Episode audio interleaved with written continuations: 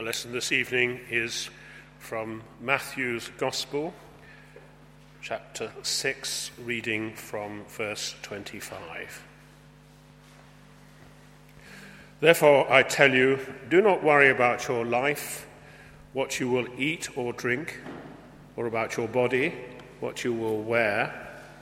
Is not life more important than food, and the body more important than clothes? Look at the birds of the air. They do not sow or reap or store away in barns, and yet your heavenly Father feeds them. Are you much more valuable? Are you not much more valuable than they? Who of you can by worrying can add a single hour to his life? And why do you worry about clothes? See how the lilies of the field grow, they do not labor or spin. And yet I tell you that not even Solomon in all his splendor, was dressed like one of these.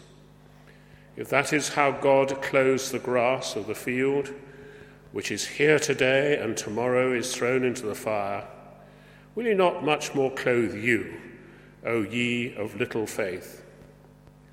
So do not worry, saying, What shall we eat? Or what shall we drink? Or what shall we wear? For the pagans run after all these things and your heavenly Father knows that you need them. But seek ye first his kingdom and his righteousness, and all these things will be given to you as well. Therefore, do not worry about tomorrow, for tomorrow will worry about itself. Each day has enough trouble of its own. This is the word of the Lord. Thanks be to God.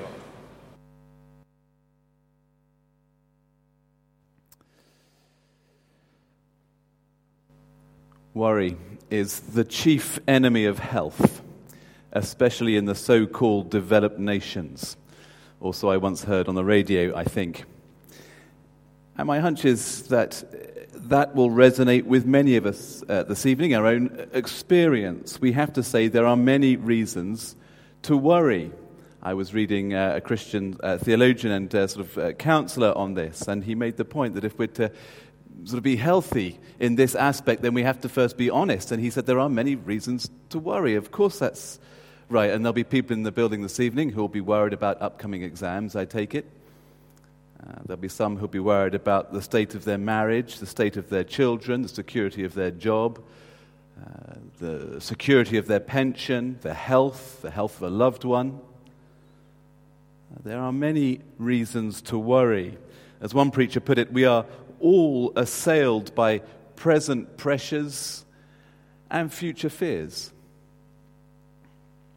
And in that same piece, uh, piece on the radio, uh, the person went on to say this there cannot be a more pointless piece of advice than don't worry. For we have no control over our worries. In fact, they just sit there somewhere in the subconscious, eating away at our peace of mind like a mouse nibbling cheese.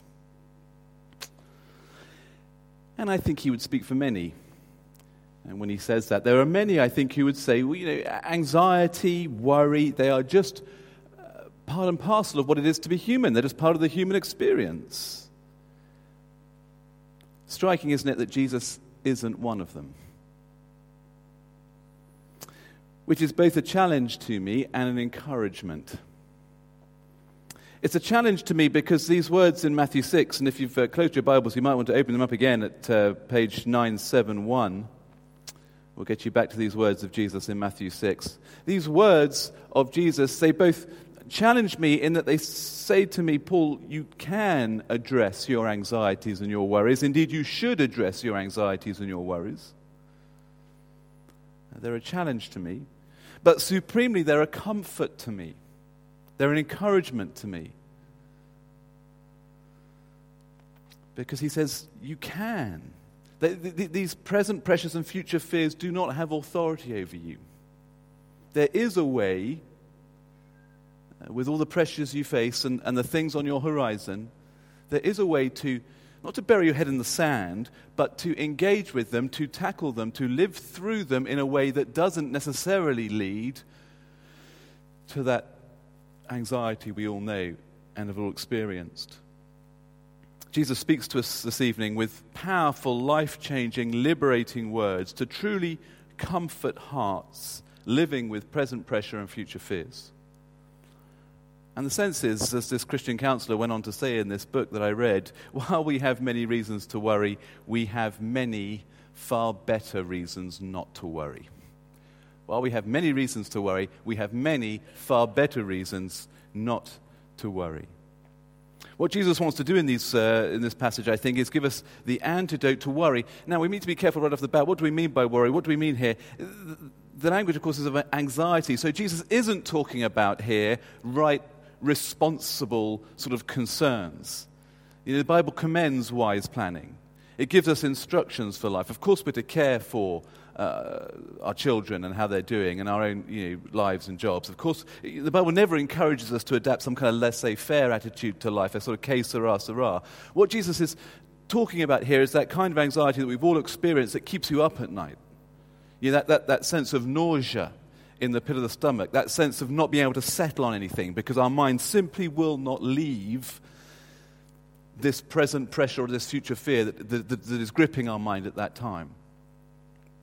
It has, you know, in cases, it has physiological effects.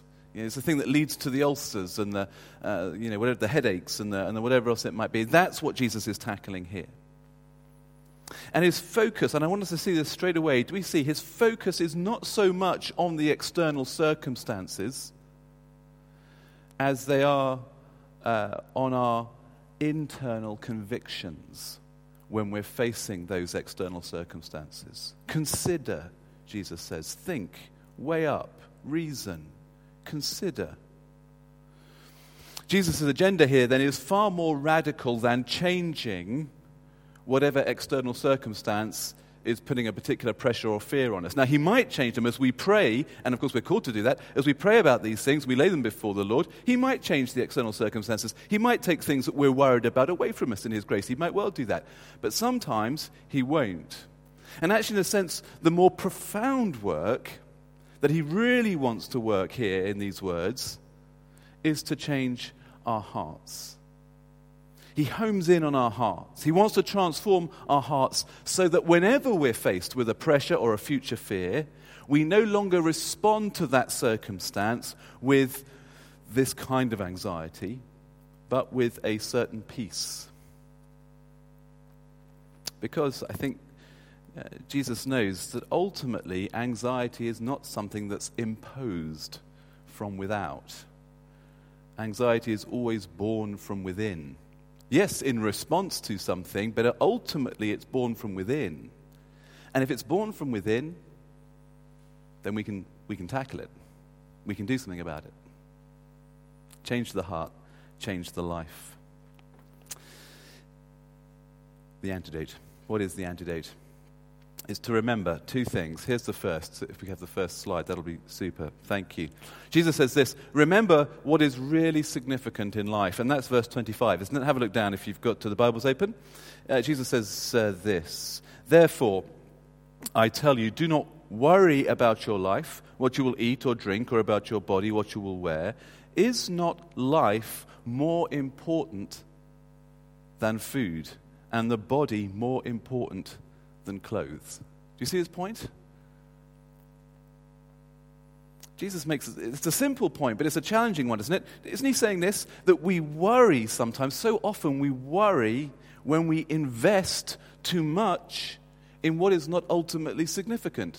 Isn't that what he's saying in verse 25? I think so. He's saying, eh, look, life. So, so, so much of what we worry about is, is when these things that we think give us life are jeopardized. We, we worry about what we eat, what we wear. And he's saying that life is, is so much more than what we eat, what we wear, where we live, where we work, what's in the bank. And that's always going to be a challenge to us, friends, isn't it? Because, of course, that is the polar opposite to the world we live in a culture that says actually those things are exactly what life is about. I mean, the whole point is you get the Saturday, the Sunday newspaper, and you open it up and you find you've got about 10 pages of news, and you've got about 100 pages of supplements, haven't you? If anything like the weekend paper I get, it is. And you get precisely this view that life is to be found in all of these things. In the travel supplement, life is to be found in visiting new and ex- strange and exotic places. Or the money section, life to be found in your pension plan or your current whatever it is. The housing section, life to be found in be- having a better house or whatever it might be. The health section, having the perfect body. Uh, the job section, having the perfect job. The school section, sending your kids to the perfect school. And so it goes on. Isn't that, isn't that what the culture is saying? That's why they pull those supplements in. That's, they're selling us life. And our world runs after them because it believes that's where life is to be found. Jesus uses those very striking words, doesn't he? When he talks about pagans, which just is sort of Bible language for non Christians, uses the language of runs after them. Isn't that evocative? Just think about that language. Just picture it in your mind. He's saying people run after these things, thinking that that's where life is to be found. With all the obsessions and fears and anxieties and pressures and disappointments that the language of running after suggests. Jesus says, Come unto me, all who labor and are heavy laden, and I will give you rest. He says, I have come that you may have life and life in all its fullness in John 10. And what is the life he brings? A little bit later on in John 17, he says this Now, this is eternal life, that they may know you, the only true God, and Jesus Christ, whom you have sent. In other words, he's saying there is a life that God gives, not that we create, not that we grasp, not that we invent or build. There is a life that God gives. Which is so much better than the life that so often we worry ourselves sick trying to create. There's another story playing out in our world uh, it's a bigger story, a better story. It's God's story, and we can be a part of it. And when you become a part of it, you enter a new kingdom with new priorities. You get given a new life. You get given new identity and meaning and satisfaction and freedom. You get given a new life. A way of life that will not worry you sick to create because it's God given. How much of our worry flows from running after the things that the world values, seeking life where the world seeks it, thinking, I need this, whatever this is, X, I need this to live. And either that is hard to get or it is threatened. And so we worry because we've invested so much in it. How often do we forfeit peace because we tie it to something that's passing away? So says Jesus, verse 31. Are you still with me? Verse 31. Do not worry, he says, saying, What shall we eat, or what shall we drink, or what shall we wear? For the pagans run after these things. Your heavenly Father knows that you need them. So, yes, of course, he knows that we need them. And one of the ways he gives us these things is through work, for instance. So, yes, we should work. Yes, we should use our brains to plan and think about how much we need to feed our family or whatever it might be and how much I'm going to need to look after myself in my old age. Yes, of course, that's right. Your father knows you need these things. We're, we, are physical creatures, we need these things. But we never lose sight that our life is about more than these things. That's the point. That, that life actually doesn't flow from those things. The giver is greater than the gifts. Life is found in Christ, and therefore our earthly circumstances don't jeopardize it. And in some ways, that's a simple truth, but actually, yeah, it's as simple as that, but it's also as difficult as that, isn't it? It's as simple as that, but it's as difficult as that. It's a simple truth, but actually taking that truth from the, the head to the heart and living it out. So we'll worry uh, when we forget, when we lose sight of what's really significant in life. And secondly, we'll worry when we lose sight of who is really in charge of life. And that's the second point. We'll worry when we lose sight of who is really in charge in life. Isn't that Jesus' point in verses 26 to 30? Let's have a look. Look at the birds of the air, Jesus says. They do not sow or reap or store away in barns, and yet your heavenly Father feeds them. Are you not much more valuable than they? Who of you, by worrying, can add a single hour to his life? And why do you worry about clothes? See how the lilies of the field grow. They do not labor or spin. Yet I tell you that not even Solomon, in all his splendor, was dressed like one of these. If that is how God clothes the grass of the field, which is here today and tomorrow is thrown into the fire, will he not much more clothe you, O you of little faith? O you of little faith. That's the key phrase, isn't it? he's saying, actually, that kind of anxiety that we've spoken about, that kind of worry, is a type of faithlessness. It, it, it happens when, when the people and the pressures and the problems in our world become big and God becomes small. When they're all that we can see, when they fill the horizon and God shrinks to a point, that's when we'll worry. And I wanted to break this down a little bit as I was thinking about this. Three things came to mind. Specifically, I think we'll worry when first, if we could have the sort of sub point. Thank you. Thank you. When we have too high a view of our circumstances. In other words, when we think that they are in charge, as uh, one writer put it, worry always has an inner logic. In other words, we worry when we think that our life depends on a particular circumstance, that that thing holds its life in our hands. You know, why do year 13 students worry and worry to the point of illness and worry to the point of getting no sleep before their A levels? Why do undergrads worry to the point of illness, no sleep, and whatever else it might be before they sit their finals? Isn't it because the inner logic is working like this? You know what? If I don't get these, my, my, life is, my life is on the line here. My life is on the line here. If I do not get these A's, I will not get into this college. And if I don't get into this college, uh, you know, my identity as being that kind of person is threatened. And so is the kind of job I want. And if I don't get that job with that salary and this and that, then my. It's because we think that our life is, is, is held by those exam grades. Now, if you are about to sit your A levels, let me say um, God has given you a brain so do use it. This is not, a, this is not to be taken as an excuse of, you know, the vicar says we really don't need to worry about it and uh, just do a, yeah, God has given us the brains, we use them. We work hard, study, do the best we can. Of course that's right. But if it starts tipping into, I'm making myself ill over this, I'm not sleeping over this, then we have to ask ourselves the question have I invested too much in this? Am I looking for my life in this, my identity, my meaning in this? And if that is the case, then I would suggest God has wandered from view. Of course, it's the same in so many other situations. Why do we worry so much for a job, interview? Now, of course, it's natural to worry a bit. Again, if God has given us gifts, we want to use them as best we can, and maybe this promotion is the way to do that. There is a, a right sense of preparing for an interview, being a little bit nervous before it. But again, if it gets to the point where we are making ourselves ill over it, might it be because we think, my life is hanging in the balance here if I don't get this job? I think that's so often the case. So often the case we'll worry when we have too high a view of our circumstances. We think they are in charge. Secondly, uh, we'll worry when we have too high a view of ourselves. When we think we're in charge. You know, life isn't in our circumstances' hands, and you know what? It's not in our hands either, much of the time. How much worry flows from thinking that we are the God of our lives? Go back to that Christian uh, counselor I was reading. He was saying this, and it really resonated with me. How much of our worry comes from thinking, you know, if I just raise my kids right, they'll be fine later on.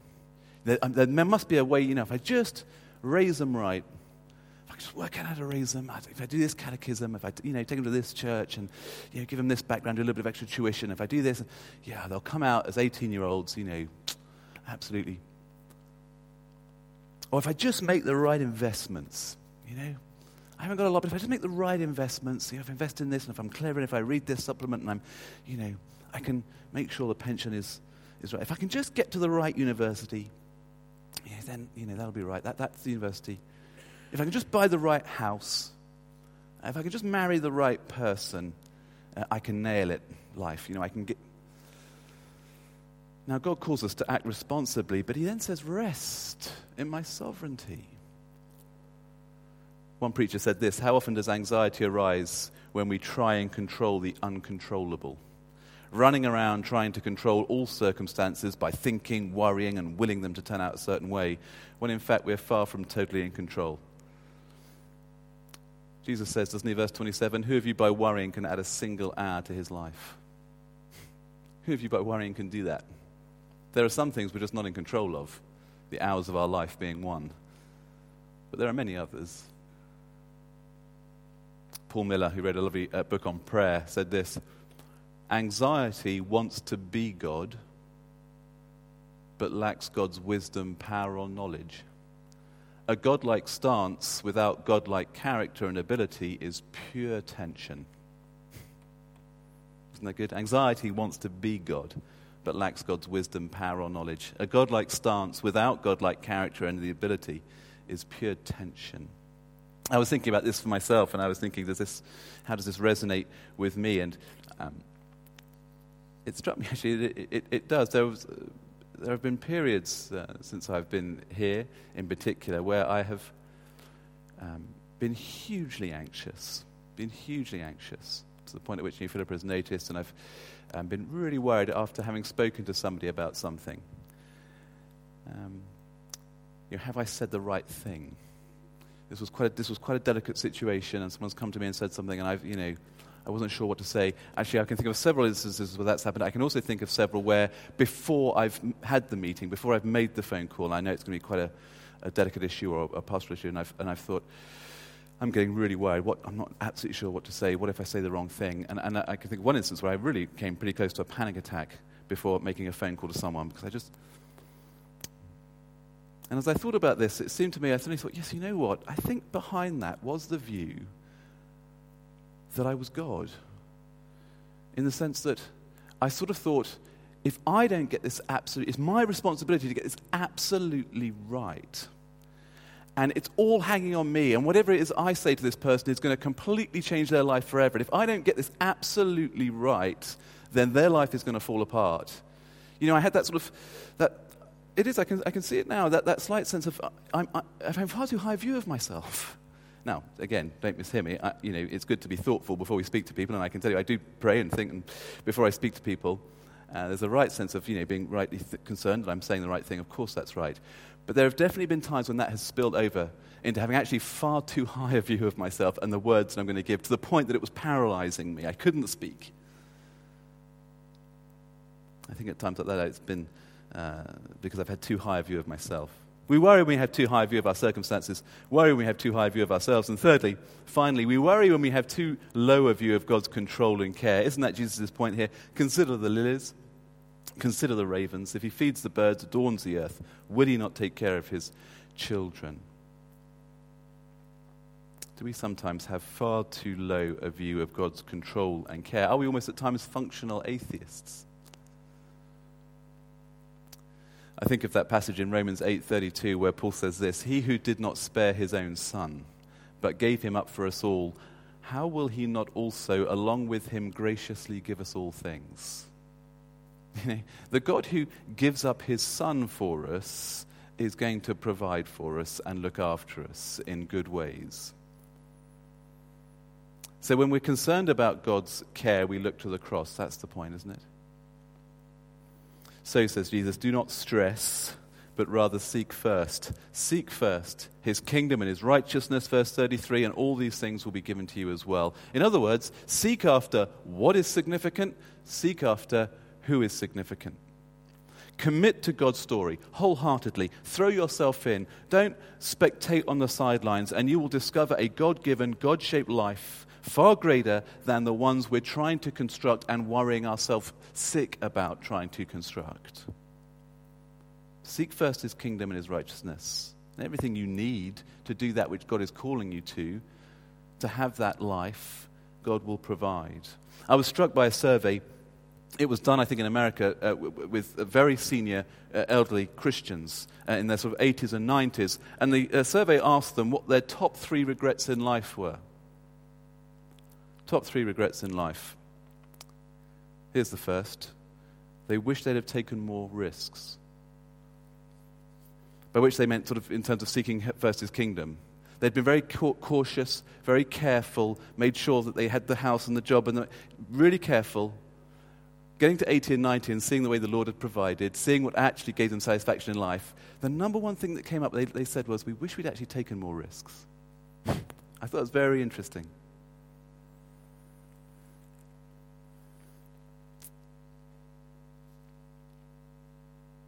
Seek first his kingdom and his righteousness, and all these things will be given to you as well. I want us to close by uh, just taking a moment, maybe closing our eyes, I just want us to bring to mind, each and every one of us, I want us to bring to mind perhaps a present pressure or a future fear that is causing us some anxiety. Or perhaps has the potential to cause us some anxiety. Something on your heart, on your mind that you know is just beginning to grip the heart in a bad way. Um, yeah, I don't know what that might be, but just call that to mind, name it in your heart, in your mind. And just think about what it is that is causing anxiety, why it's making you feel that way.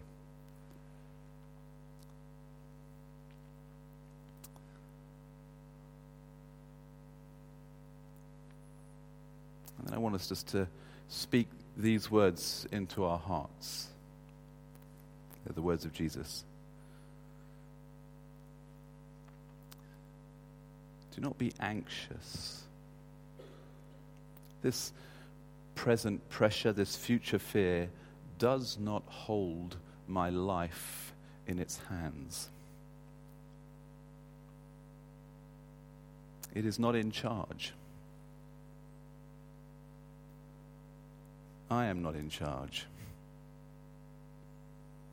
Rather, my life is safe and secure in the hands of the living God who loves me like a perfect Father. Amen.